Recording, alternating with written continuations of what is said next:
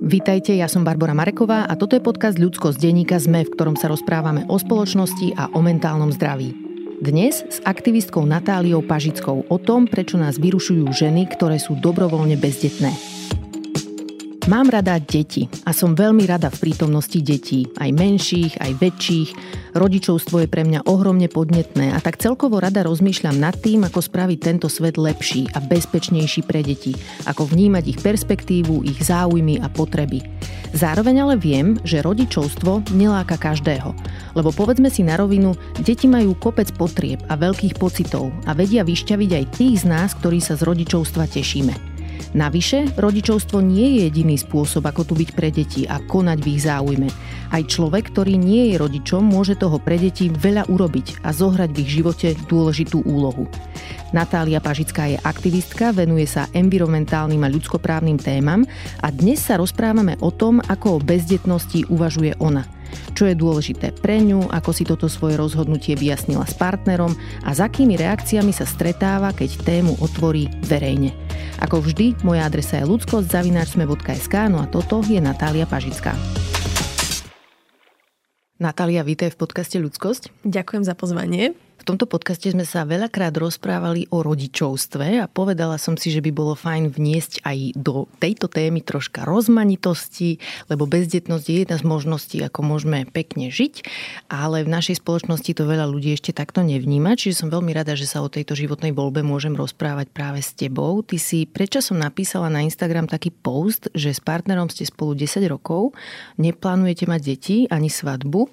Povedz mi najprv o tomto poste, že ako si sa vlastne vlastne rozhodovala o tom, či chceš o tej téme niečo napísať a prečo si to urobila práve v tej chvíli? Vieš čo, nevnímam to, že cez tento post, lebo ja o tom už hovorím dlhodobo. Uh-huh. A je to z toho hľadiska, že mne nikdy neprišlo zvláštne, že to, že nechcieť mať deti. Uh-huh. Ale ako som vyrastala, tak samozrejme, keď som o tom hovorila, ja neviem, v 14-15, tak to bolo také, že však dobre, však v tomto veku asi nechceš mať deti, že to je prirodzené. A ako som vyrastala, tak som zrazu pochopila, že ľudia na to začali reagovať, čím som bola staršia, tým prekvapenejšie. Aha, že ťa nebrali vážne dovtedy. Hej, asi. alebo aj keď som mala však 25, 24 cca, tak mi stále hovorili, že to si ešte rozmyslím, mm-hmm. že však mhm. to ešte príde, že to príde vekom. Ako mi moja mamina hovorí, že káva mi začne chutiť vekom aj víno, tak mám skoro 28, ani jedno ešte neprišlo. Ani tie deti teda. No a e, tým, že som videla, aké sú tie reakcie, že to ľuďom prišlo zvláštne, tak ja som si tak povedala, že ale mne to zvláštne nepríde, tak ja o tom budem hovoriť. Uh-huh. Je to super, lebo ženy to veľmi ocenili, mnohé na Instagrame z toho, čo som si všimla. Čo bolo pre teba dôležité alebo relevantné pri tomto rozhodovaní, keď si vlastne nad tým rozmýšľala počas života? Ktoré veci boli pre teba dôležité? No pre mňa je to tak samozrejme, že ja som nikdy nad tým nerozmýšľala. Uh-huh. Ja to mhm. proste len takto mám. Že ja nemám, že som sa rozhodla, že má deti, nemá deti ja vlastne cítim, že ich mať nechcem a nepotrebujem. Mm-hmm. Tým pádom ja si nehľadám také tie dôvody, že ja nemám papierik, že pre a proti som si spísala. Mm-hmm. Ja to proste len tak vnútorne mám, že sa na tým nezamýšľam, že by som ich mať chcela. Mm-hmm. Takže Čiže no. tam neboli e, nejaké také dôvody, ako býva u časti ľudí dnes, napríklad, že klimatická kríza ich vyrušuje, obávajú sa o prípadnú budúcnosť potenciálnych detí. Toto u teba nebol tým pádom dôvod, hej? To si myslím, že je určite racionálny strach u mnoho ľudí. Uh-huh ale zároveň je to niečo, že um, snažím sa, mala som to niekedy úplne inak, lebo ja sa akože rôznym environmentálnym témam venujem už asi 7 rokov a niekedy aj za mňa a zo mňa vyžaroval a hovoril za mňa strach vo veľa mm-hmm. témach. A to si tiež myslím, že je na mieste sa tak spýtať, že či za mňa ten strach rozpráva alebo rozhoduje, lebo strach není úplne najlepší podľa mňa. Um, radca. Radca, presne. Mm-hmm. Ale rozumiem e, tomu, že určite aj toto je jedna z obav, ale ja som to mala ako keby predtým, než som vôbec klimatickú krízu začala uh-huh. nejak vo väčšom registrovať. Tak toto je veľmi zaujímavé, lebo veľa žien už od veľmi mladého veku rozmýšľa nad rodičovstvom a má to niekde v zadnom mozgu ako takú vec, ktorú potrebuje riešiť, že napríklad špekulujú, že akú prácu si vybrať, ako si ju nadávkovať, aby uh-huh. potom stihli do toho nejako zakomponovať materstvo. Čiže veľmi ma zaujíma, že aké to je byť v koži človeka, uh-huh. ktorý toto vôbec nemusí riešiť. Si inak prvá, ktorá sa to takto niekde verejne pýta. Uh-huh. Akože v dobrom, lebo je to zaujímavé sa na tým vôbec zamyslieť. Tým, že hovorím, že tým, že to mám automaticky, tak som nikdy sa na tým takto akože zamýšľala už potom, keď ľudia sa začali pýtať, ale nie sama od seba. Ale ako si spomínala, ešte k tomu chcem povedať, že áno, že my, ženy, sme k tomu vedené fakt, že od maličko, už len poviem, keď sa hráš s bábikami. Hej tak je také, že tie barbiny a že hrám sa na mamu, alebo Hej. že ja mám kočík, keď mama má nejaké, že druhé dieťa tiež má kočík, takže sa to snažíme napodobniť. No aký je život? Dobre, tak zamyslíme sa, že aký, aký je môj život. Um, Mňa veľmi baví to, ja som od 13, od 14 rokov sa začala venovať modelingu. Ja som veľmi veľa cestovala, ja som mala individuálny študijný plán, každý mm-hmm. pol rok som vlastne na dva mesiace niekam vycestovala. A teraz v 14 byť na dva mesiace niekde sám, sama je zaujímavé. Mm-hmm. A takto som pocestovala veľkú časť sveta a potom som následne išla študovať do Amsterdamu na vysokú školu, takže ja som taká, že rozbehaná. A mňa veľmi baví to, že ja sa nemusím usádzať na jednom mieste. Teraz sme si pred, uh, už to budú rok, dva, kúpili byt v Bratislave mm-hmm. a, a do nej, vlastne ja som ukončila školu počas pandémie, teda bakalára a tá pandémia nás nejak tak donutila sa vrátiť na Slovensko. A tým, že my sme veľmi dlhú dobu s mojim priateľom, však už sme spolu, spolu skoro dekádu, to za chvíľku bude, a spolu veľa cestovali a bývali na rôznych miestach, vždycky, že u jedných rodičov, u druhých a, a teda platili si drahé najmy, tak sme sa chceli niekde usadiť. Ale napríklad ja to vôbec nevnímam tak, lebo ľuďom to príde zvláštne, že my sme si kúpili byt a teraz napríklad sme sa presťahovali do Prahy. Ale lebo podľa mňa máme také tie za, také konštrukty zapamätané, hej, že musím, uh, u nás na Slovensku je to, že zo strednej hneď na vysokú, z bakalára hneď magisterské, potom si začnem zháňať nejakú kariéru a keď už mám ako tak stabilnú prácu, tak začnem rozmýšľať presne nad deťmi, potom svadba a to asi Hej. všetci vieme, že ako to u nás je, že to takáto je predstava. Veľa ľudí to tak samozrejme má, je s tým spokojný, však za tom nič nie je. Ale podľa mňa je fajn sa zamyslieť, že to tak byť úplne nemusí. Mm-hmm. A, a aj to, že som si kúpila byt, je to pre mňa nejaká, alebo tá s partnerom, tak je to nejaká istota, že mám konečne miesto, kde mám svoje veci a mám tam taký ten kľud, že viem, že to niekde mám. Ale ja napríklad možno ani nechcem ostať na Slovensku, alebo možno chcem ešte predtým, ako tu ostanem, žiť v rôznych iných krajinách. Mm-hmm a ľuďom to niektorým aj toto príde zvláštne. Mm-hmm. Takže si uvedomujem, že možno to materstvo je samozrejme jedna téma, ale možno to, že my lípneme na nejakých takýchto predstavách, ako by to e, byť malo a možno to, že niekto to materstvo plánuje, mu neumožňuje to, vôbec tú predstavu, že by sa niekde stiahoval už možno v takomto veku, čo nehovorím ani, nechcem o sebe hovoriť, že som nejaká stará alebo niečo, Jasne. ale už predsa len možno v tých 28 uh, ľudia majú dieťa aj dve, aj tri. Hej, a vplýva to na nás všetkých, keď vidíme to, čo robí naše okolie a keď máme v hlave nejaké kolajnice, po ktorých sa potrebujeme v živote hýbať. Spomínala si skôr, že tie reakcie okolia sa vekom menili, ako keby pribúdali na nejakej naliehavosti, alebo nejak tak som to pochopila. A v podstate byť matkou je u nás stále považované za nejakú normu, že žena, keď si toto v nejakom veku nesplnila, tak už začne dostávať otázky a začne to byť vnímané ako nejaký problém. Že Domáca úloha. Nemá, domáca úloha není splnená. Čiže povedz mi konkrétne možno, že s akými otázkami, komentármi alebo hodnoteniami si sa stretla ty? Najčastejšie, mm-hmm. lebo je ich Dobre. strašne veľa. Ako si povedal, že ten príspevok, čo som aj dával na Instagram, ja som tam dávala aj rôzne také príspevky, kde som screenshotla, alebo teda odfotila správy iných žien mm-hmm. a to mhm. som zosumarizovala do takého niekoľko obrázkového príspevku. Takže ako som už spomínala, že som sa tomu venovala viackrát.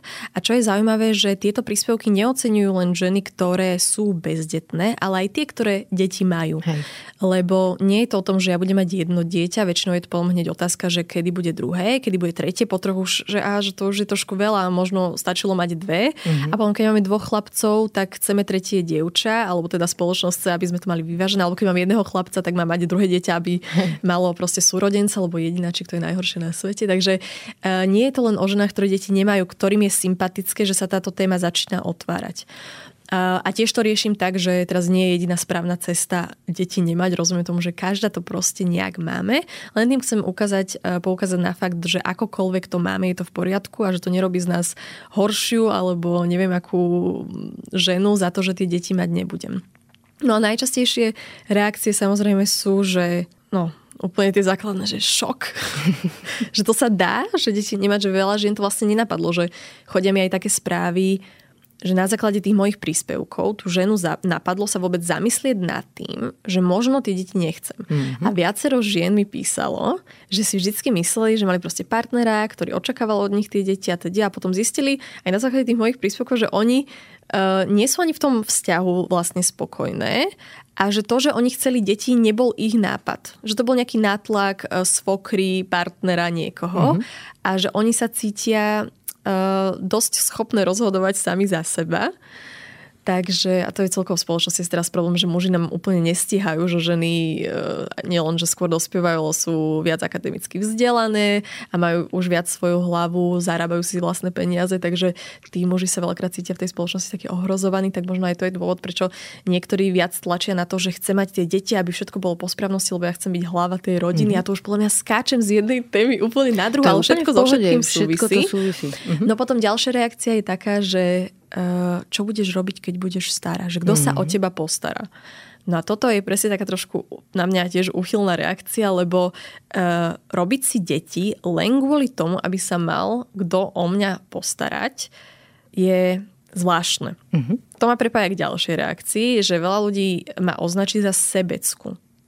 A sebectvo v našej spoločnosti je tiež vnímané, alebo teda také, že staranie sa o seba ako niečo zlé. Lebo my ako dievčata sme od malička učené prikyvovať a každého robiť spokojným a byť slušné, neodvrávať. A potom častokrát máme napríklad problém dospelosti povedať na nejaké určité situácie nie, alebo nás to proste zablokuje a nevieme reagovať, lebo chceme, alebo máme v hlave, že by sme sa mali nejakým určitým spôsobom správať. A práve podľa mňa toto veľmi s tým úzko súvisí, že žena by nemala rozhodovať o tom, či mať alebo či chce mať alebo nechce mať dieťa, že proste by deti mať mala ale to akože, keď sa na tým logicky zamyslíme, tak to asi nedáva zmysel, lebo keď porodím prvé, tak potom som sebecká, že nechcem druhé a potom keď druhé, tak som sebecká, že nedám život aj tomu tretiemu, tak teraz budem Maria Terezia rodiť do od nevidím do nevidím. A potom otázka je teda pri tom, keď sme sa bavili o tej starobe, tak či vlastne sebecké, sebecké je aj jedno aj druhé, hej, mm-hmm. sebecké deti nemať, teda podľa niekoho a sebecké aj deti mať, lebo to dieťa sa nepýta na svet, ty sa rozhodneš, mm-hmm. že chcem mať deti. Um, Takže je to slobodné rozhodnutie každého jedného človeka. No je to zaujímavé, že oveľa častejšie dostávajú ženy otázku, že a ty prečo nemáš deti? A skoro vôbec nezaznieva otázka, že a ty ich prečo máš? Lebo aj toto máš, sú áno. veľmi zaujímavé témy a nejaké motivácie, ktoré sú hodné pre skúmania. Napríklad časť ľudí môže mať deti úplne bez toho, aby na tým akokoľvek premýšľala. Proste, ako sme aj spomínali skôr, že je to len preto, že sú nejaké kolajnice, majú pocit, že takto sa má ísť a toto sa má v živote robiť. Alebo sa to len stane alebo presne. A potom sú ľudia, ktorí sa napríklad že nudia v práci a nechce sa im hľadať, že niečo iné, čo by možno radi robili, tak si povedia, že á, idem byť rodič. Čas ľudí má potom aj pocit napríklad, že ich partnerský vzťah nefunguje a príde im ako rozumný nápad pridať do ňoho ešte jednu záťaž, Toto ktorou je rodičovstvo.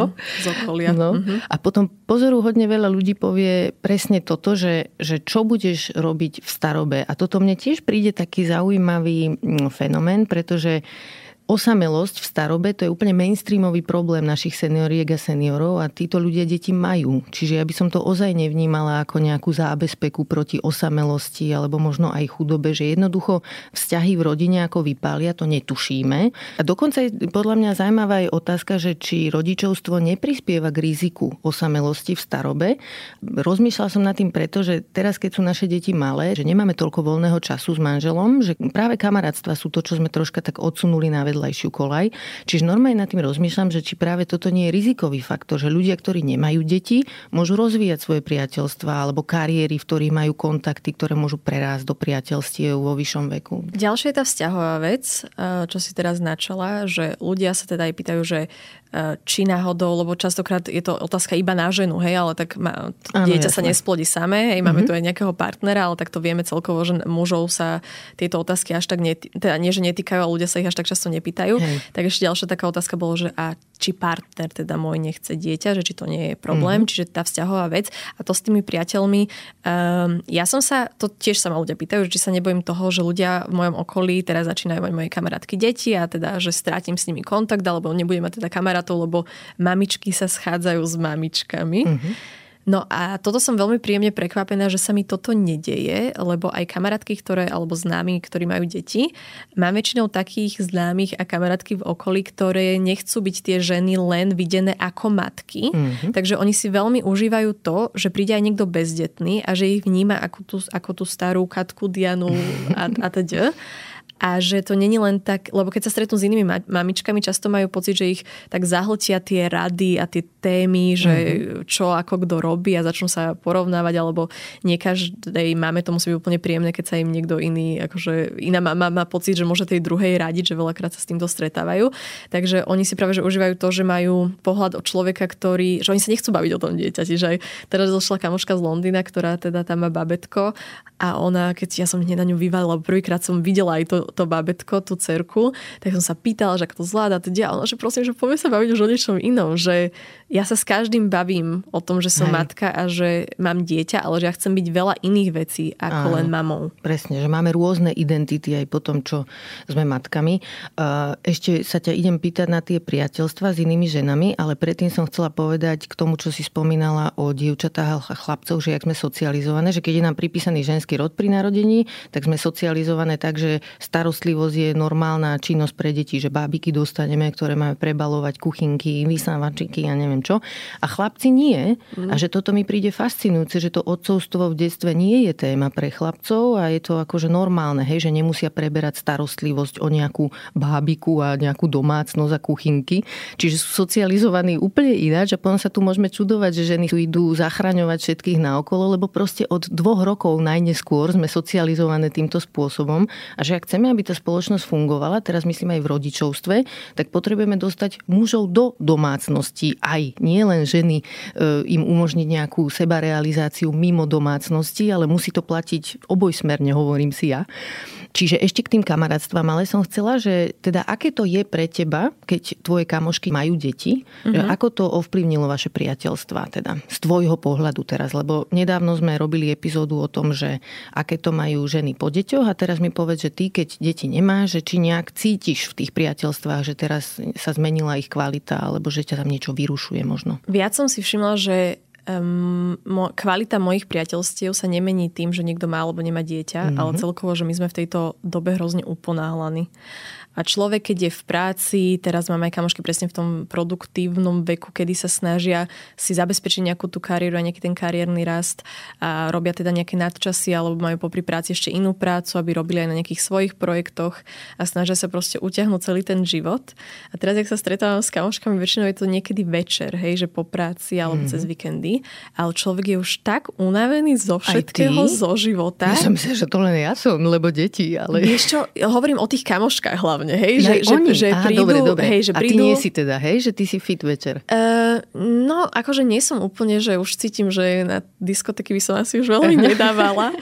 ale tak ja mám podľa mňa, uh, nemám fyzicky vyčerpávajúcu prácu, mm-hmm. ale tým, že robím veľa s ľuďmi a musím reagovať na to, na ich nejaký feedback a niekedy fakt akože vulgárne komentáre a riešim mm. takéto akože internetové kauzy, tak mám poviem, že psychicky vyčerpávajúcu prácu. Jasne. Alebo tým, že musím veľa uh, čítať a zaujímať sa a zostávať akože v rámci environmentálnych tém stále v obraze, tak uh, mám ako keby viacero robot, to sa Chápem, potom jasne. môžeme pobaviť. Uh-huh. A veľa z nich neziskových, takže sa to tiež snažím naháňať nejak z oboch strán, že uh, aj zarobiť, zapl- zarobiť a zároveň robiť aj tie veci, uh-huh. uh, na ktorých mi tiež veľmi záleží, len teda nie sú spoločnosťou monetizované, oceňované ako niečo, za čo sa poberá Hej. plat ale stále to vnímam ako prácu, že nie Jasné. je to hobby, je to práca. Mm-hmm. No a teda si všímam, že tie kamošky, že už teraz sú ako keby vyčerpané. A potom samozrejme do ich života príde veľakrát to dieťa a pochopia, že materská dovolenka nie je dovolenka, aj keď sa to tak v našej spoločnosti volá, ale že je to vlastne ďalšia práca, ktorá ale veľakrát nahradí tú prvú, takže sa to ako keby nejak vykompenzuje. Ale tú únavu vnímam veľmi podobne u oboch. Mm-hmm. A samozrejme to už je to individuálne, že aké to dieťa je, že či v noci spáva, nespáva, že tá deprivácia spánková tak. Ale nevnímam to nejak, že by, že celkovo to vnímam, že ten dospelácky život uberá na možnostiach sa tak voľne socializovať, lebo máme toho veľa, sme vyčerpaní a asi tam tá kvalita, že proste to nejak klesá, hej, že si nevieme na to priateľstvo nájsť toľko času. Ale čo sa týka tých kamarátstiev, eh, keď tá žena, teda alebo moje kamošky už majú deti, tak je to možno, že nejak viac že časovo obmedzené, že viem, že kedy chodí kočikovať a že sa môžeme stretnúť až večer, keď mala zaspí, alebo teda ideálne, aby sme sa mohli, ja neviem, my sa radi hráme teda spoločenské hry, tak aby sme mm-hmm. si mhm. mohli zahrať nejakú hru. Um, ale akože fakt tam nevidím také rozdiely. Tiež som akože nad tým začala uvažovať, keď ľudia začali hovoriť, že strašiť ma, že stratím všetky kamarátky, keď budú mať deti, ale nevnímam to tak. Mm-hmm. To je dobre.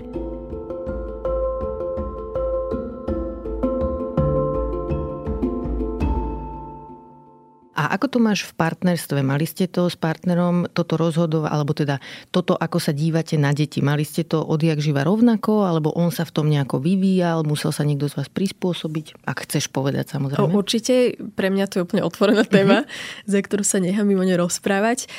No tým, že som s partnerom už skoro 10 rokov, my sme vo všetkom rovnakí. My sme fakt, že úplne...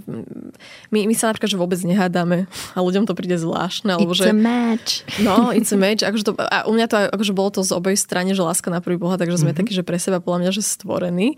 A ja som nikdy nevnímala, tým, že teda sme začali spolu keď som mala 18, tak vtedy sme tú tému, akože vôbec prvá otázka nebola, že budeme mať deti. Mm-hmm. Ja, som si, ne, ja som si vtedy myslela, že to je o žene. Mm-hmm. Že ona sa rozhodne mne vôbec nenapadlo, že ja sa mám pýtať jeho, či on deti chce. Počkaj, ale ty si predpoklad, že v jeho hlave je to teda tak, že ich chce a ty o tom rozhodneš, či ich chceš mať? Alebo že on ich asi nechce? Nie, ja som si, si myslela, že to je čisto na žene. Že ja sa buď rozhodnem, že deti chcem, alebo že deti nechcem. Ale že jeho preferencie vôbec si nevnímala, že môžu Lebo byť sme nejaké... sa o tom nebavili. Okay. Ja som to tak vnímala, ja som to začala vnímať až tak, keď som stretla mužov, uh-huh. u ktorých som vyslovene počula ten názor, že fakt to pre nás nebola téma. Vôbec sme deti akože neriešili. Uh-huh. Len ja som teda vedela, že ich nejak nechcem. A potom som zistila, že vo veľa vzťahov, aj čo mali kamošky, tak práve muž bol ten, ktorý túžil po tých deťoch. Mm-hmm. To ako to nakoniec dopadlo, že aj tak sa len tá žena o to dieťa starala, o tom sa nebudeme možno rozprávať. Ale teda, že, že muž bol ten hlavný iniciátor. No a potom to začali riešiť s mojim partnerom. A on už bol tak nejak nastavený, že asi teda OK, tak tej konverzácii niekde e, asi nejak prišlo, že medzi nejakou inou témou, ale že nesadli sme si k tomu, že teraz sa ideme o tom baviť. Nie, že by to bolo tabu, len fakt sme to v tom veku ešte neriešili. No a tak e, môj partner to vníma tak, ako som to vnímala aj ja, že to je moje rozhodnutie. Že on, aj keby, že deti chcem, tak je s tým v pohode, ale keď deti nechcem, tak je tak tiež v pohode, lebo to vníma, že je to náš život a teda asi nemá tú silnú túžbu tak po tých deťoch, ako to majú niektorí muži, ktorí vyslovene si hľadajú aj partnerku podľa toho, že či deti áno, alebo deti nie. Hej. Toto on nemá v sebe. Rozmýšľam nad tým, že možno, že oveľa viac ľudí je nastavených tak možno aj ambivalentne, alebo by tak bolo nastavených, keby sme si to dovolili. Že mm-hmm, jednoducho presne. je veľa spôsobov, ako sa dá pekne žiť, len potrebujeme tú rozmanitosť aj vidieť, hej? že nevytesňovať príbehy nikoho z verejného diskurzu, lebo potrebujeme príklady toho, že čo je fajn život a že tie možnosti sú rôzne a že môžeme využiť tú možnosť, ktorá v našom živote v danej fáze je proste pre nás výhodná, že je to v poriadku. Ale ešte ma taká otázka napadla, že možno sú aj páry, kde majú obaja tí ľudia na tú tému silný názor a je opačný. Mm. Máš k tomuto nejaké poznámky, pozorovania, že ako o tom uvažovať? Ja mám v okolí aj príklad, keď to takto bolo a kedy nakoniec tá žena povolila a to dieťa mala. Mm-hmm. Ale to nie je zrovna šťastný príklad, takže ho tu nechcem úplne akože uvádzať ani rozoberať, lebo to nie je, že takto to musí byť. Mm-hmm. Že veľakrát tá žena, eh, keď už to dieťa má, tak samozrejme ho lúbi a proste, ale že vie si napríklad predstaviť, eh, poznám veľa maminiek, ktoré to dieťa mali presne z nejakého dôvodu, že, že dobre, tak možno by to bolo fajn. Že nebolo to vyslovene, že od malička by túžili už v tej kuchynke, keď varili ten uh, imaginárny obed v škôlke, že musí mať deti. Ale teda keď ho už mali, uh, alebo keď otehotneli neplánovane, tak si ho proste nechali. A boli také, že je to fajn, milujem svoje dieťa nadovšetko, ale napríklad to boli typy, ktoré aj doteraz, že síce majú svoje vlastné dieťa, ale nevidia tú mágiu v iných deťoch, mm-hmm. že nie sú mhm. úplne také tie typy, že by išli do škôlky pracovať. A, ale vedia si priznať, že že viem si predstaviť svoj život, aj keby som tie deti nemala. Až teraz mm-hmm. už nie, lebo samozrejme tú cerku alebo toho chlapca mama milujem, to svoje dieťa, ale že viem si predstaviť aj tú cestu, kedy vlastne by som to dieťa nemala a že chápu môj pohľad na vec. Našťastie mám takýchto ľudí v okolí, ale rozumiem tomu, že keby, že idem do nejakej veľmi Uh, možno nechcem, že malé dedinky, že samozrejme to je také, nechcem nikoho akože hádzať do nejakého vreca, ale že kde je možno len ten jeden správny názor a ľudia ho nasledujú, tak by som tam pochopená, že absolútne nebola. A možno by mhm. som aj ja to dieťa nakoniec mala, lebo nikdy nevieš aj, že ako keď by som vyrastala v iných podmienkach, ako by to bolo. V tom poste na Instagrame si spomínala aj svadbu, že ani tu neplánujete. Mm-hmm. Ako máš toto? No, akože to je zase také veľmi, uh, veľmi osobná preferencia. Um, ja nie som um, církevne založená. Mm-hmm. Nie, že by som bola, že ničomu neverím a tak, ale proste církev, kresťanstvo, toto ma obchádza. A čiže pre mňa tá symbolika v tomto kresťanskom ponímaní tam nie je dôležitá. A tým, že ja v tom vzťahu našom cítim, že absolútnu istotu, ja necítim, čo nehovorím, že ľudia robia, majú svadbu len kvôli tomu, že tú istotu necítia, mm-hmm. ale ja ako keby nepotrebujem toto utvrdenie e, niekoho na papieri, že nie je to pre mňa absolútne podstatné. Mm-hmm. Vôbec mi nepríde ani tá uh, svadobná hostina a celá tá, celý ten proces tej svadby, alebo celý ten event, tá udalosť, uh, na ktorých som aj bola, mi nepríde niečo, že ja by som to chcela mať. Uh, a potom ďalšia vec, že ako modelka som fotila veľmi veľa svadobných šiat. Uh-huh. A ja už nechcem mať na sebe svadobné šaty. Ale vieš, že môžeš aj v teplákoch mať svadbu. Ja Teraz viem. nehovorím, že ju máš mať, ale to kvôli ženám, ktoré sa boja toho dňa, že musí byť nejaký, tak vôbec nemusí Určite byť. Určite nemusí byť žiadny, uh-huh. ale pre mňa E, vôbec v tom ceremoniáli celom nevidím žiadnu pre mňa, že to nemá iskru, nič. Mm-hmm. Je to niečo, čo by som oficiálne musela spraviť, to tak cítim, že pre niekoho iného. Mm-hmm. Tým pádom je to také vo mne, že netužím potom, nemám tú túžbu. Priateľ, tomuto je podstate jedno, takže on to tiež nerieši. Ale viem, že napríklad budeme musieť mať na úrade niekedy možno v budúcnosti svadbu, čo ma veľmi hnevá, že je to stále tak postavené u nás, že napríklad keď chceš ísť do nemocnice navštíviť toho človeka, tak ty bez toho, aby si mal tú svadbu, nie si oficiálne pripustený, alebo sú tam nejaké také tie pravidla, že Hej. ten rodič toho, teda toho človeka alebo nejaký súrodenec, proste rodinný príslušník ťa musí pustiť. A toto je pre mňa veľmi nepochopiteľné, už len keď uh, tu máme tú LGBTQI plus proste komunitu, ktorá presne čeli takýmto diskrimináciám, tak uh, je to pre mňa zvláštne, že je to celkom tak kresťansky stále ovplyvnené podľa mňa s touto Hej. symbolikou, že teda musím mať tú svadbu na to, aby som za tým človekom vôbec mohla ísť do nemocnice, mm. aj keď s ním žijem možno 30 rokov. Hej. Hej.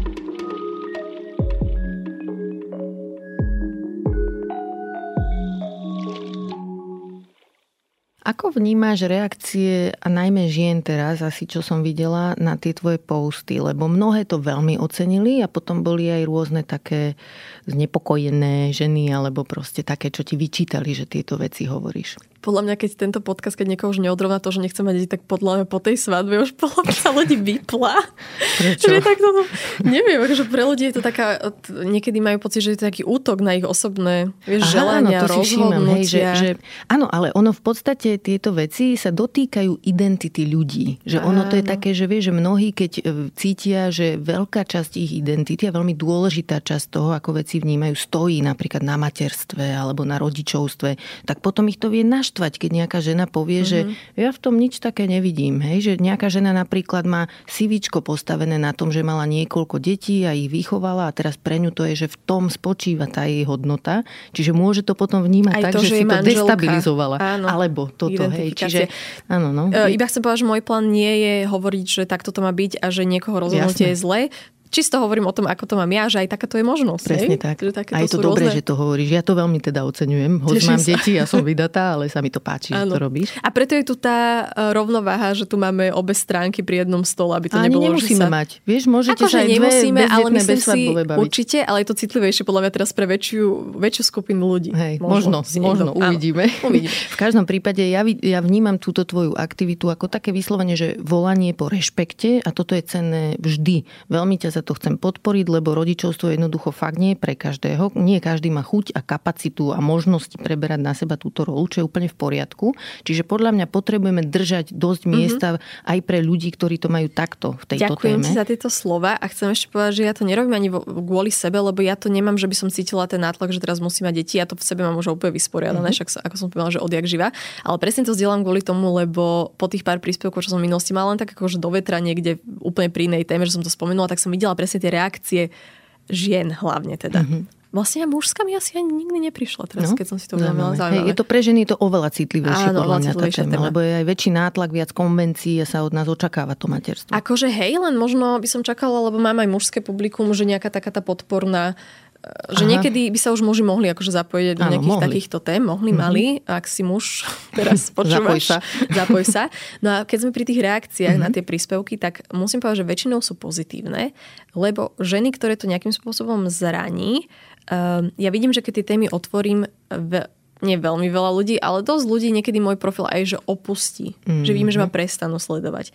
Takže možno úplne tomu rozumiem, úplne to rešpektujem, že napríklad možno mamičky, ktoré deti, alebo teda uh, ženy, ktoré by deti chceli mať, mm-hmm. ale deti mať nemôžu, tak ich zraňuje to, že ja možno, teda nepokúšala som sa, ale asi mať môžem a že nechcem. Mm-hmm. Uh, čo chápem, že možno na to by sa s takýmto niečím vyrovnala, tak toto ti úplne nepomáha, že toto vidíš, aj keď samozrejme asi by im nepomohlo, keby ja dieťa mám, tak asi by ich to neurobilo o nič viac šťastnými ani menej šťastnými a možno práve, že ešte menej šťastnými, že vidia, že ďalšia, mamič, ďalšia žena je mamička. Mm-hmm. A, ale teda to samozrejme je úplne na každom, ako sa s tým vysporiada a ako to chce mať a čo chce na tých sociálnych médiách e, vidieť a čítať. Ale tie komentáre, teda e, tie reakcie sú väčšinou pozitívne. Mám pocit, že teda ten, kto nechce takto ani, že nesleduje ani mňa všeobecne. Nie, že by to bola jediná téma, ktorá na tých sociálnych médiách riešim alebo hlavná, ale vidia, že sa tam sem tam objaví. A potom, ak je nejaká zlá reakcia, alebo teda, že negatívna reakcia, tak je to, to by som nenazval, že negatívna reakcia, skôr je to toto sa veľmi často opakuje. Uh, ženy mi chcú dať vedieť, že o čo prichádzam. Mm-hmm. Čiže taká defenzíva zvláštna, alebo tiež... Áno, že sa ma mhm. snažia vlastne presvedčiť, že toto je to najlepšie, čo sa im v živote stalo mm. a teraz ako ja sa chcem o to ukrátiť, že to nevedia pochopiť. Takže taká tá rada by som povedala, že dobre mierená rada, ale veľakrát je to napísané, čo je podľa mňa zvláštne, agresívnym spôsobom. Také to, že rehotajúci smajlíky už s tou slzičkou v oku, alebo vykričníky, otazníky, uh, veľké písmená, hej, mm-hmm. kapitálky. Takže až vyslovene tak, že idem ti povedať, že o čo prichádzaš. Hej. Mne príde aj pri ženách, ktoré by deti chceli a zatiaľ nemôžu mať, alebo možno nebudú môcť mať svoje biologické deti, príde mi cenné, že robíš tieto aktivity, pretože aj oni sú terčom otázok mm. a viem si predstaviť, že to môže byť veľmi nepríjemné, keď niekto sa pokúša mať dieťa, zatiaľ to nejde, môže prechádzať cez nejaký cyklus IVF alebo čokoľvek, alebo zatiaľ nemá partnera, s ktorým by deti mohli mať tie ženy a podobne, že aj pre ne je dôležité vytvoriť priestor na dýchanie, aby nedostávali stokrát za deň proste nevyžiadanú radu, že raz to budeš ľutovať, že nemáš dieťa, hoc oni by ho chceli, chceli. Hej, že my nikdy nevieme, ako to tie ženy majú. Alebo otázka, no čo pokúšaš sa? Ježiš, no. A potom ešte aj sú napríklad ženy, ktoré že nevedia, či chcú mať deti. Ešte aj toto je dôležitá mm. skupina žien, aj toto je v poriadku, hej, že napríklad čakajú na to, že ako sa ich život vyvinie že mm-hmm. závisí od okolností, či budú mať deti, alebo že zatiaľ to tak necítia, napríklad ich veľmi baví to, čo teraz robia a nejak úplne presne nevedia, že či ich časom začne lákať materstvo. Aj to je legitímne. Môžeme najprv deti nechcieť, potom chcieť, môžeme meniť názory, že aj presne preto tak. to treba vytvoriť a priestor. Hlavne ja som bola asi v tej fáze, že som niekedy nevedela, lebo keď ja som mala 18-19 a spýtala by si sa ma na materstvo celkovo, tak to bolo pre mňa tak niečo vzdialené, že ja by som asi tiež povedala, nie že nechcem, asi by som povedala, že úplne nemám vzťah k deťom, uh-huh. ale povedala by som skôr, že neviem. Uh-huh. Asi by som vtedy nemal, vtedy si nemyslím, že som takto o tom otvorene hovorila, že nechcem, až potom teda som sa začala uvedomovať, ale asi to štádium toho, že neviem, je úplne prirodzené a prosím, že zamýšľajme sa nad tým, že to nie je, že si kúpim aj keď aj o korytnačku je veľa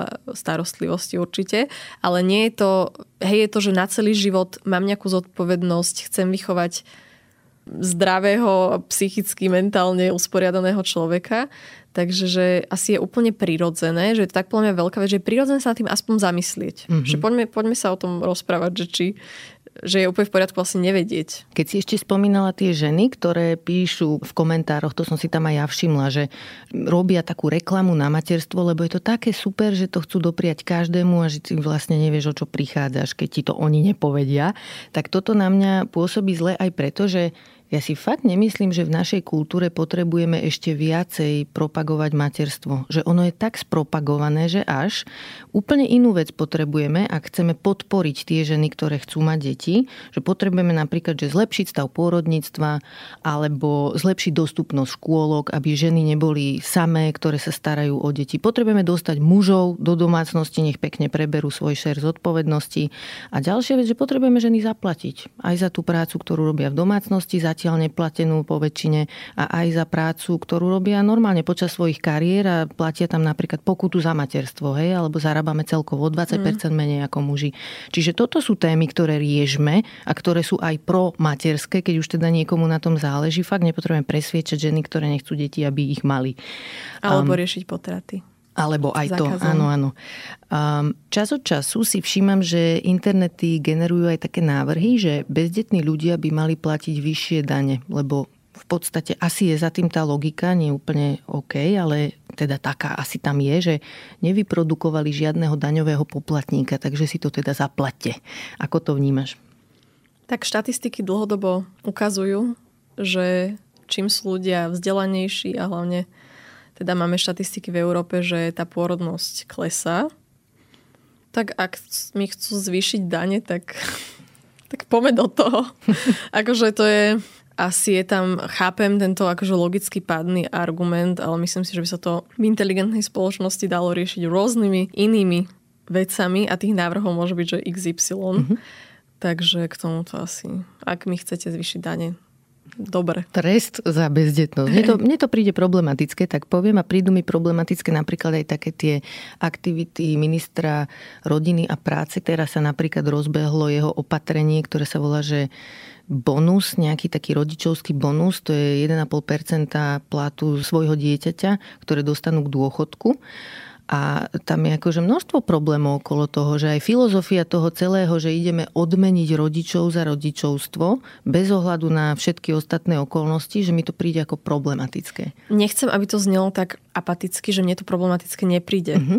Len mám pocit, že je to veľmi nadlho téma a že keď som aj o tom e, čítala rôzne akože fakt, také ekonomické vyjadrenia, tak nie je to zrovna najlepšie rozhodnutie voči aj napríklad ľuďom, čo prirodzene nemôžu mať deti, uh-huh. tak teraz ich vlastne ideme ešte trestať, že chudáci už možno roky trpia a musia sa dostávať z toho, že tie deti mať nemohli a teraz ešte im poďme akože zvyšovať dani. Čiže nechcel som, aby to znelo, že to problema, určite to problematické je, len keď si to prevrátim na seba, tak už v tomto som taká apatická, že ak ma majú teda postihovať za to moje rozhodnutie, že tie deti dobrovoľne mať nechcem, tak už uh, vieme, ako to u nás je, že človek sa môže aj na hlavu postaviť a proste veľa vecí tu E, si aj tak niekto odklepne, že tak budú. Takže e, ako keby si nespôsobujem nejaký stres a nervy z tohto, že neobávam sa, že nebudem mať teraz deti kvôli tomu, aby som sa vyhla takýmto nejakým veciam, ale určite to vnímam ako, že hlúpe vyslovene.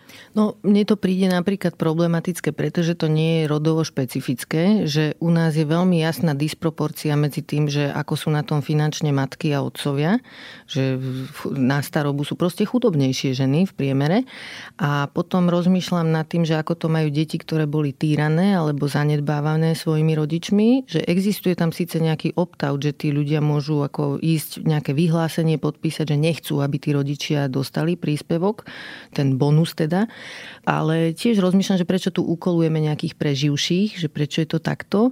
A potom najväčší problém asi ja vnímam v tom, že tento bonus nedostanú rodičia tých detí, ktoré nepracujú alebo sú invalidné.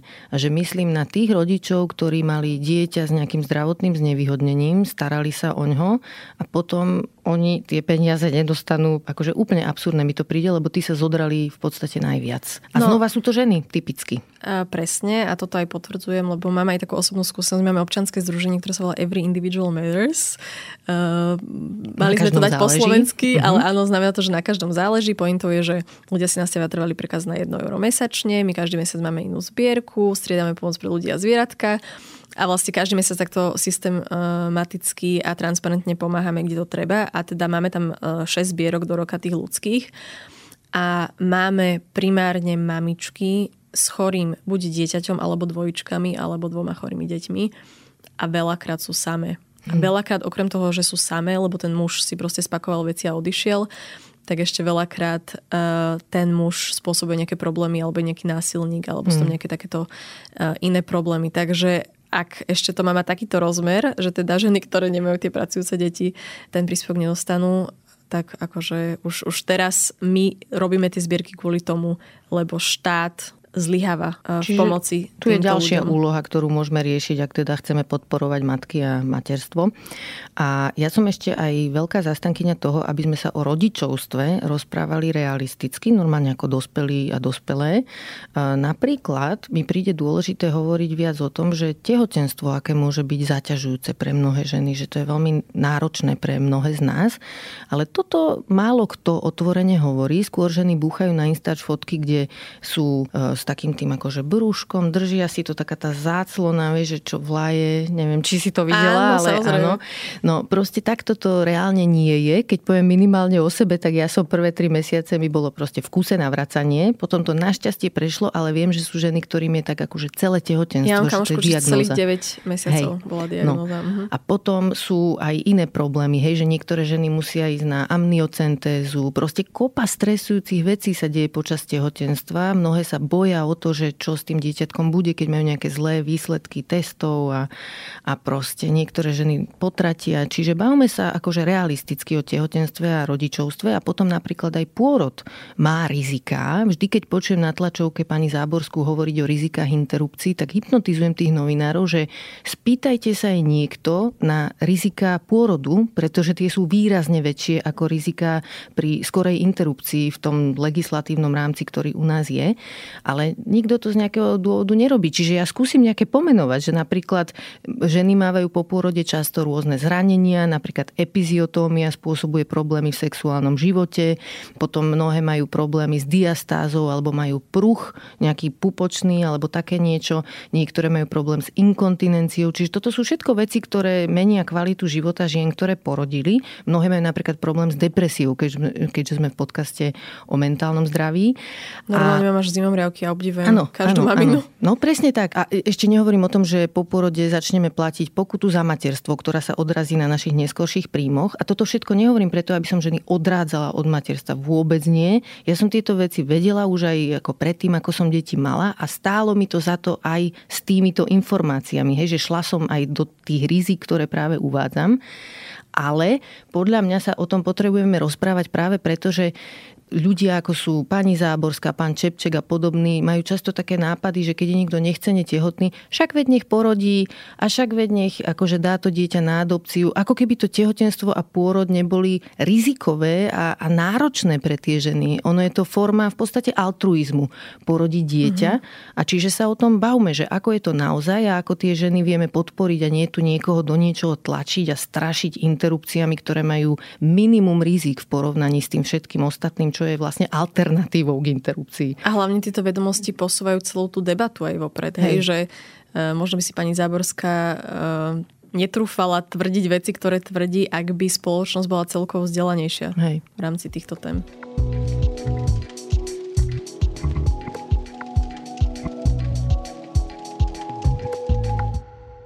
Ďalšia dôležitá téma, keď sa chceme rozprávať o rodičovstve realisticky, tak to poviem je, že časť ľudí, ktorá má deti, to neskôr lutuje že ich to rodičovstvo proste nenaplňa, že to má aj potom rôzne dôsledky, napríklad také, že nevládzu byť dosť dobrými rodičmi, že možno sa aj snažia, že to nie je, že teraz by nejako vedome išli zanedbávať svoje deti, ale že nemajú kapacitu. Príde im to oveľa ťažšie, ako si to predstavovali z Instagramových fotiek a seriálov a filmov, ktoré dovtedy videli. Mne v tomto dosť otvorila oči taká stránka, ktorá sa volá, že I regret having children. Mm-hmm. Odporúčam ľuďom si to popozerať a tam vlastne admini Mm, dávajú také anonymizované príbehy ľudí, ktorí deti majú a píšu o tom, že aké to pre nich je. A páči sa mi, že to je anonymizované, pretože e, je ohromne traumatizujúce pre každé dieťa, pre každého z nás, keby sme sa dozvedeli, že tu nie sme vítaní, že sme neboli vlastne napríklad želané dieťa alebo že sme záťažou pre našich rodičov. Čiže túto tému na jednej strane treba otvárať, ale treba to robiť s prihliadnutím na záujem detí. A tento spôsob mi príde dobrý, lebo aj vidíme do hlav tých ľudí a zároveň proste nie sú ich deti nejako exponované tejto forme traumatizácie. A aby som tých rodičov ešte že nedemonizovala, oni sú mnohí a mnohé veľmi takí, že statoční, aj tam píšu, že snažia sa byť dosť dobrými rodičmi, ale že sa nevedia v tej roli častokrát udomácniť. A jeden rodič tam napríklad nedávno písal, keď som si to tento týždeň pozerala, že on už vlastne ani nemá chuť ďalej žiť, lebo sa v tom rodičovstve nenašiel, že strašne ho to vyčerpáva, ale ani sa nechce nejak pripraviť o život, lebo nechce traumatizovať svoje deti. Čiže na tom vidno tú ťažobu toho celého, že on tie deti má rád, ale že to, čo, s čím sa nevie stotožniť, je to rodičovstvo. Uh-huh. A znova to hovorím preto, že rodičovstvo nie je pre každého. Jednoducho nie každý sa v tom nájde, aj o tom to treba hovoriť. Nie sme v škatulkách, hej, každý Presne. sme individuálne osobnosti ja toto robím presne rovnakým spôsobom. Ja tiež zdieľam, lebo mne tiež chodia správy od ľudí, ktorí lutujú, že deti majú. Je to pre mňa odvážne z toho hľadiska, že ten človek si to bol vôbec prvý krok je priznať si to pr- sám pred sebou, lebo to mm-hmm. určite súvisí s rôznymi inými uh, psychickými problémami, ktoré potom z tohto vlastne um, No, môžu do depresie upadnúť napríklad. Hej. Takže napríklad to pomáha v tom, že ten človek, alebo teda konkrétne mne to hlavne písali ženy, nemyslím si, že niekedy som mala od muža nejakú takúto správu, tak uh, sa mi presne páči, že si to vlastne, mi to príde veľmi odvážne, že mi napíšu z profilu, kde ktorý nie je anonymný, normálne mi napíšu s profilovou fotkou, s fotkami s otvoreným profilom. Napíšu mi, priznajú si to teda nielen, že pred sebou, ešte aj predo mnou, čo je veľakrát ale ľahšie pred cudzou osobou, e, ktorá viete, že vás pochopí, ako mm-hmm. možno rodina, ktorá by to úplne nepochopila, možno im to ani presne nechcete hádať na pleci alebo hovoriť.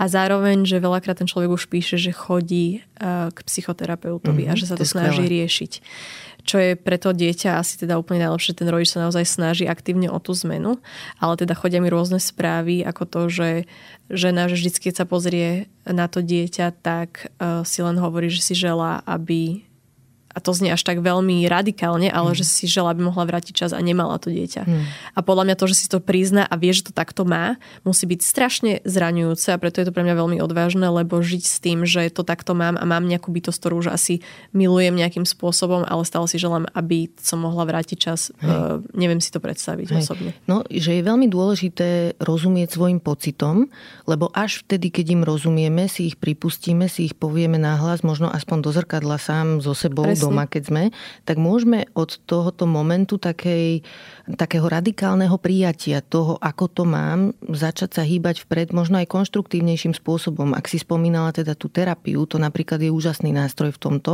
že ak náhodou nás počúvajú ľudia, ktorí sa teraz nachádzajú v tom, o čom sa rozprávame, terapia vie veľmi pomôcť, lebo tam človek v bezpečnom prostredí môže tieto veci povedať a môže hľadať nejaké riešenia. Napríklad mi napadá jedno také, ktoré u nás nie je ešte stále pomenú pomenúvané dostatočne, že it takes a village to raise a child, že proste potrebujeme veľa dospelých ľudí pre jedno dieťa na to, aby sa mu darilo, aby prosperovalo. A toto fakt nemá byť o jednom rodičovi alebo o dvoch rodičoch. Čiže ak sa niekto cíti preťažený rodičovstvom, treba vyhľadať pomoc. Treba ísť na terapiu, treba hľadať riešenia, treba úkolovať ľudí okolo seba, proste vtiahnuť iných ľudí do starostlivosti o deti a nezostávať s tým sám v nejakej hambe, že teraz akože zničený život na furt. Proste tie riešenia existujú, len si musíme pripustiť, že ako to naozaj máme s tými deťmi. Keď sa rozprávame o terapii, ešte mi napadol veľmi podľa mňa zaujímavý príklad pre niekoho, že písalo mi dievča, ktoré, alebo tá žena, ktorá si myslela, že deti nechce mm-hmm. a nakoniec išla na terapiu, lebo sa chcela uistiť, že je to naozaj úprimné to, že ich nechce. Alebo tak chcela sa dozvedieť, či to nemá nejaký súvis, lebo mala akože aj nejaké iné psychické problémy a vlastne zistila, že to pochádzalo z nejakej veľmi hlbokej traumy, mm-hmm. ktorú zažila v rámci vzťahu k jej rodičom.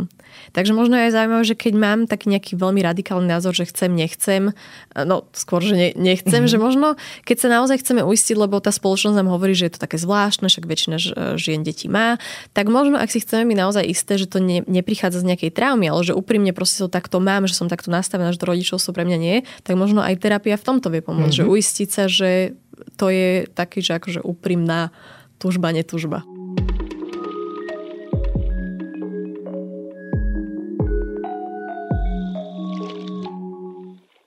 Povedz mi ešte, že aký je vlastne tvoj vzťah k deťom?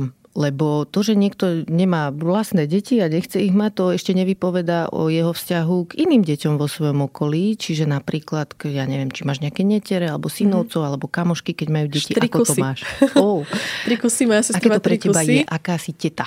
Um, nemyslím si, že veľmi dobrá. uh, akože nemyslím, že teda pácham nejaké fyzické násilie na niekom alebo tak, ale uh, nie sme spolu veľmi často, lebo ako som už spomínala, ja som veľa bola v zahraničí, aj teraz nežijem uh, na Slovensku, takže nie je to taký, že veľmi blízky kontakt. Že tie deti, samozrejme tým, že som akože staršia je tam aj jedno dievčatko, tak je taká, že e, za mnou tak vždy chodí, je taká že unesená mm-hmm. mnou, že je to e, zaujímavé pozorovať ten vzťah, že si to privolám k sebe, keď som bola malá, jak som vždy k starším ľuďom zhliadala ale ja celkovo asi, že nemám úplne že vzťah k deťom. Ja napríklad veľmi považujem za ťažké sa s deťmi rozprávať tak, aby mi rozumeli, čo hovorím. Že akože mhm. prepnúť do toho levelu toho, že sa ako keby tak a pritom sa mazna, vie, že s priateľom, takže vieme mať taký veľmi, že detský ale a bláznivý vzťah. Vieš, ale že tým... s deťmi sa netreba maznať. Deti ako sú normálni viem, ľudia. ja viem, ale veľakrát mám pocit, že rozprávam, že oni ako keby tak úplne, že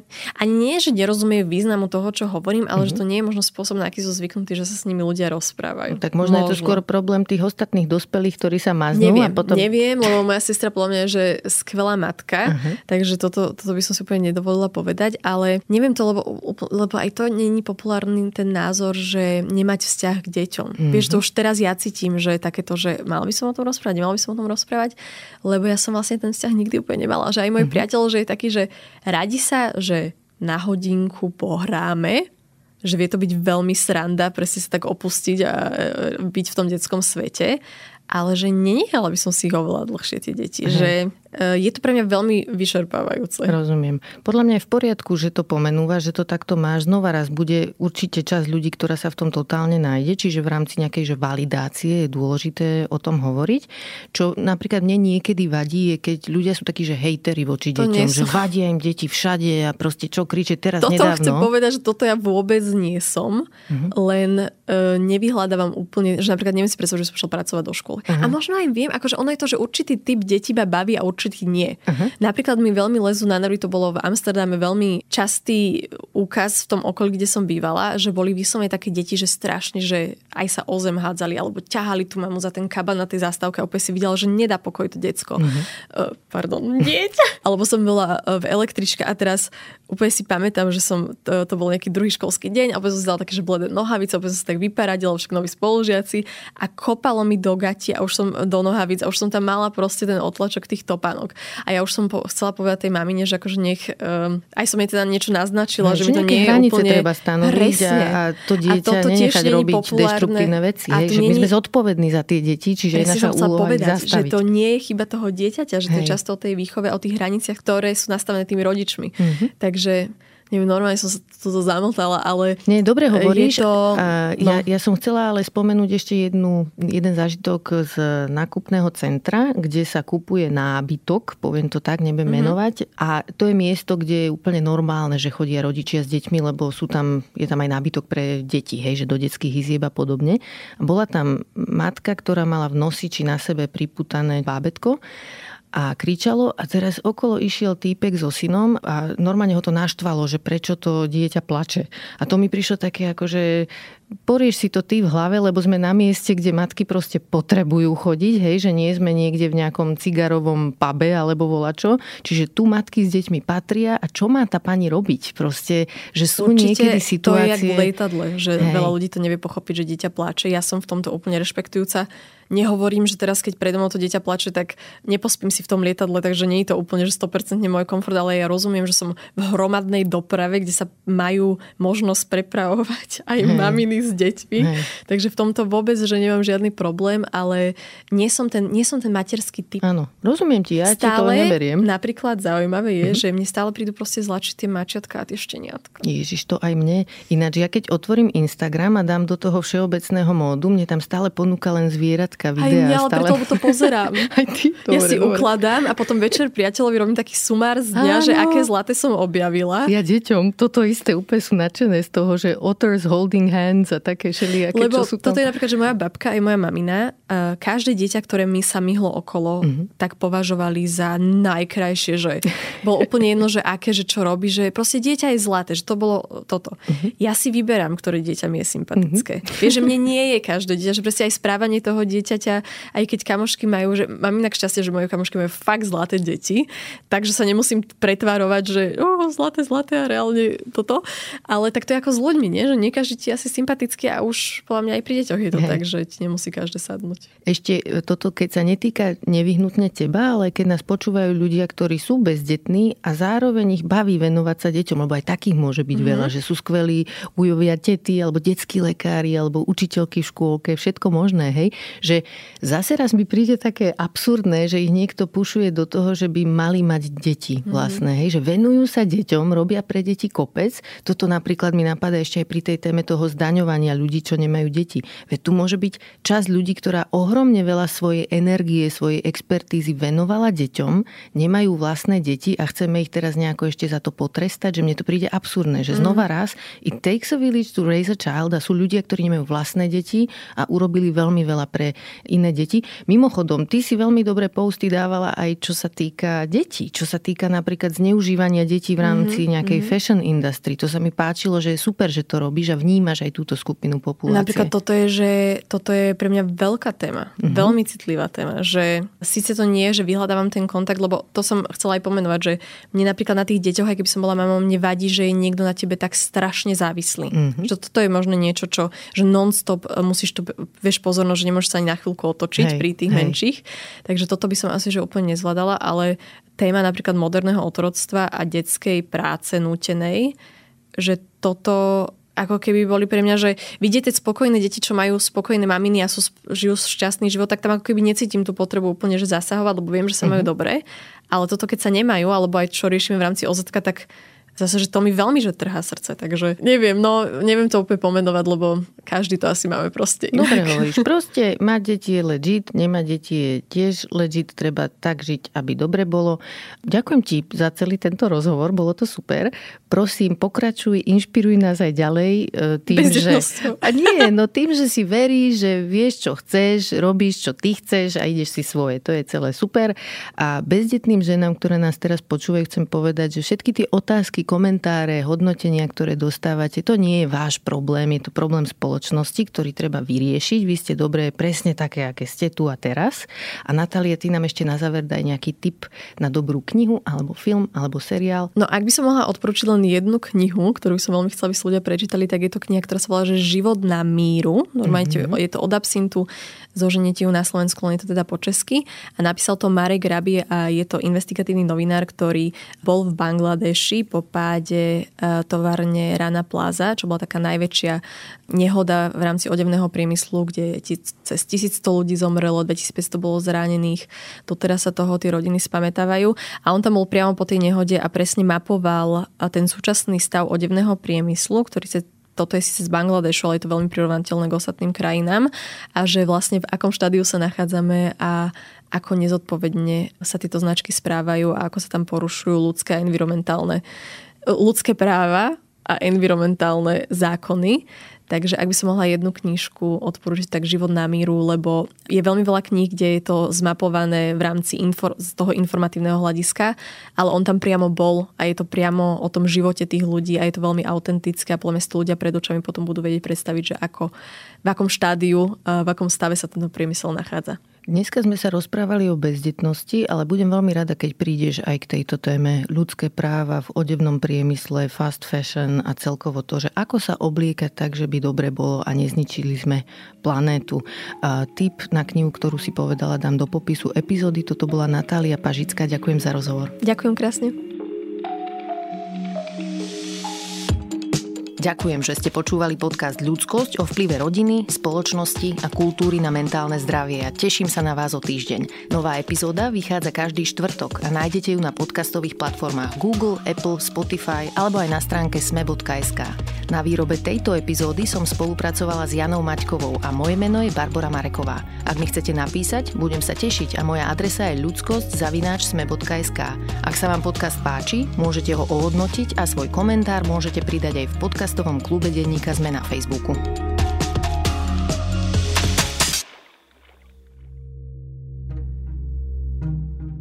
Som Michaela Žureková a asi pred desiatimi rokmi som sa prvýkrát rozprávala s transrodovou osobou. Dnes už ich napočítam desiatky, no nikdy som si nemyslela, že sa stanú takou kontroverznou verejnou témou. Kto sú, ako žijú a prečo sú spoločnosti takým trňom v oku. V podcastovej minisérii Transfer vám priblížim životy transrodových ľudí na Slovensku. Mnohí a mnohé z nich porozprávajú o svojom coming oute, tranzícii, o vzťahoch v rodinách a prístupe spoločnosti, ale aj o partnerských vzťahoch a sexualite. Spoločne vyvrátime aj najčastejšie dezinformácie o menšine, ktorá je do veľkej miery nepochopená. Poďte ju spolu so mnou v podcaste Transfer spoznať. Teším sa na vás každý pondelok vo všetkých podcastových aplikáciách.